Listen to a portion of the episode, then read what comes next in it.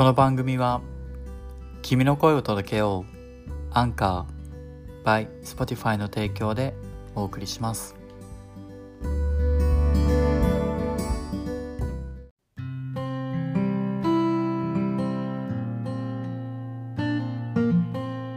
レディー s and gentlemen, welcome back to my podcast channel. This is Hiro. What's up, guys? 皆さんこんにちは、ヒロです。今回もこのポッドキャストを聞いていただきありがとうございます。So today I finally got the protein from Bark. Uh, Bark is an Australian company to provide some vegan food and the protein like uh, making your body well stuff. I'm not sure, but yeah, I finally got the protein from the company. And you know what? I'm really weak. No, I'm really sensitive to animal protein. So I can't drink, I can't eat animal protein. If I drink the protein, I get stomach ache. So I change the protein I normally drink to the plant protein. So what I got the protein is uh, soy protein. No, no soy protein. Uh, what was it? Well, a pea protein. Yeah, pea protein. So, and I. This is my first time to use the parcel post parcel post from post office in Australia.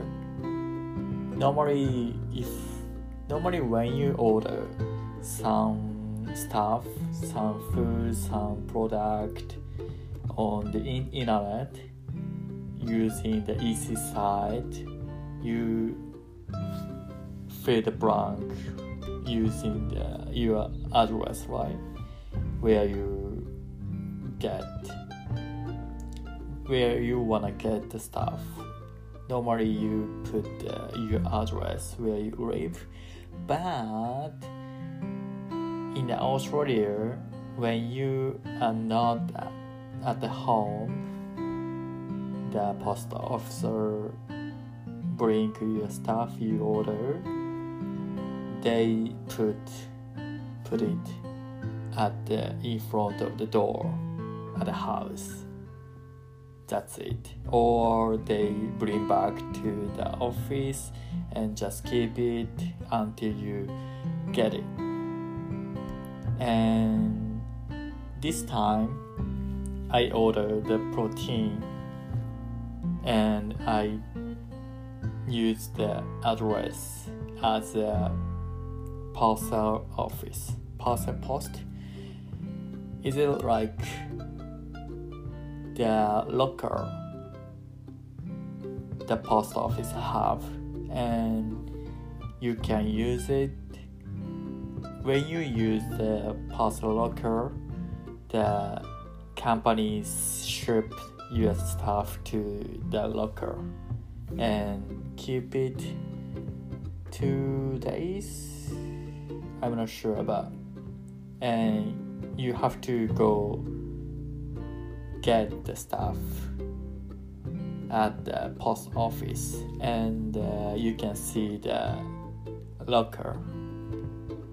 And you tap your secret number. It just belongs to you. And or you just scan your QR code. And after the, the locker is open and you get it so it's very easy to get the stuff you order from internet so i've eventually got the new protein yay i'm really happy though はいちょっと前置きが長くなりましたが新しくプロテインを購入しました。EC サイトで。それまではあのー、普通のスーパーで買ってたんですが、ままとめて買う方が安いなと思って買いました。で動物性のプロテインを以前は飲んでいたんですがお腹を下すことが多かったのでここ数年は植物性プロテインを飲んでます。で購入したそのプロテインを初めてポストオフィス日本でいう郵便局ですねが管理しているロッカーパーセルロッカーっていうんですがそこに配送してもらうようにして今日それを取ってきました。すごく便利ですすごく簡単に自分がオーダーしたものを取り出すことができるのでぜひオーストラリアで生活して EC サイト使う機会があればパーセルロッカー使ってみてください。もしあの郵便局の人が自分がオーダーしたものを届ける時に不在な場合そのまま持って帰ってしまう。場合とあとは家の前にボンって置いておくみたいな選択があって結構それはセキュリティ的に危ないので他の人に取られてしまう可能性があるので結構持って帰ってしまうことが多いんですがこのパーセルロッカーを使うと自分が好きなタイミングで取りに行くことができますただ昨日メールが来てといつでも取りに来ていいよただし水曜のこの時間までに取りに来ないとポストオフィスの中に入れちゃうからねっていうのがあったのでもしその期限を過ぎてしまった場合は直接窓口に行って対応しないといけないのかなと思います。まあ、ロッカーに入れてある分だったら番号を入力するか QR コードを読み込むだけだったのですごく簡単でぜひ皆さん利用してみてください。Anyway, so today in this episode I'm gonna introduce a new phrase from Nikshiki Eikaiwa. Yay! Maybe you can use it, this one. Yeah, very useful phrase. It is things are a little hectic.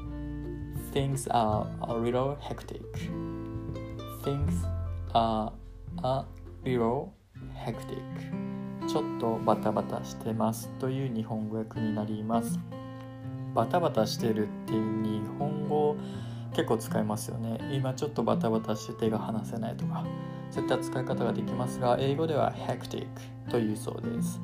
スペルは、まあ、このエピソードのタイトルに入れてるので、まあ、そちらを見ていただければいいんですが、これあの、発音がよくわからなかったので、Google で調べてやったら hectic の最初の hec のく C, C の音が聞こえるか聞こえないか程度でもう言わない聞こえないぐらいのレベルで発音してますね。hectic ぐらいな発音ですけどよく聞くと「く」がちょっと入ってるので hectic hectic hectic っていう発音でした。結構難しいかなと思います。そのまま日本語のカタカナ英語で言ってしまうと聞き取られないと思うのでヘクティックヘクティックって言わないように「く」はなるべく言わないようにした方がいいかなと思います。今度あの「How are you?」とか聞かれた時にこれ言ってみたいなと思いますヘクティックで文で使う場合ですがまあ冒頭の Things are a little hectic でもいいですが他にも例文載せてくれてます。Work is hectic. 仕事がバタバタしてる。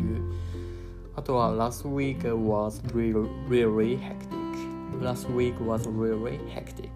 Really hectic. 先週はすごくバタバタしていた。あとは Things have been hectic. 最近バタバタしている。これは現在完了ですね。have been で過去から今の時間軸の話を表現してます。things that things have been hectic have been ですねあとは I had a hectic day 今日はバタバタする一日だった I had a hectic day had は have の過去形ですね I had a hectic day でここに注意文がありますので読んでみると hectic これは主語が人の場合は使えないそうです。なので I'm hectic っていうのは言えないそうです。hectic 自体は形容詞アドジェクティブなのでこういう使い方ができるかなと思いますが人には使えないので things とか物事状況を表すようなものに使った方がいい。というかもうそれしか使えないようですねこのニュアンスはよくわからないですが、まあ、人には使わないようにしましょうっていうことですねで things って結構聞き慣れない言葉かなと思うんですがあの How have you been? とか How's going? って聞かれた時に Things are great とか Things are going well とか言ったりしますね Things っていうのが自分の周りにある事柄物事っていうのを抽象的に表しているので Things are going well いい感じに言ってるよみたいな言い方ができます他には、えー、Things are great とか Things haven't been so good 最近はあまり調子よくない、uh, Things are great とは今いい感じいろいろとうまくいってるってことですね。自分の周りの物事がうまくいってるとか。Things haven't been so good はあまり調子が良くない。最近とかっていうこの意味合いが含まれるのは nowadays とか lately とかそういうのは入れなくても haven't been で have been の形で過去から今までのこの時間軸過去から今の時間軸を表すのでそれで最近っていう意味を表します Things haven't been so good ですねあとは things の話に言及すると人間関係も表すことができるそうで Things are good between us Things are good between us 私たちは今いい感じっていう言い方もできるそうです他にも Things are awkward between us これは awkward に good が変わっただけですね。気まずい。awkward 気まずいっていう意味です。私たちは今気まずい関係になっている。と最後に How are things with Dave? How are things with Dave? How are things with Dave? デイブとうまくいってるのっていう聞き方もできます。面白いですよね。Things ってなかなか使おうと思っても使えない時が多い。何て言うんだろう。ニュアンスがよく分かってないと使えないのでこういった形で文頭に持ってきて名詞として使っていろんなこの人間関係を表したりとか物事状況を表すことができるので是非皆さんも使ってみてください。もう一度おさらいしましょうか。今日のやつですね。Let me explain again. Things are a little hectic Things are a little hectic A little hectic リトルヘクティックですね。ちょっとバタバタしています。皆さんもこのフレーズ明日から使ってみてはいかがでしょうかそれではまた次回のエピソードでお会いしましょう。See you next episode. Have a good one. Bye.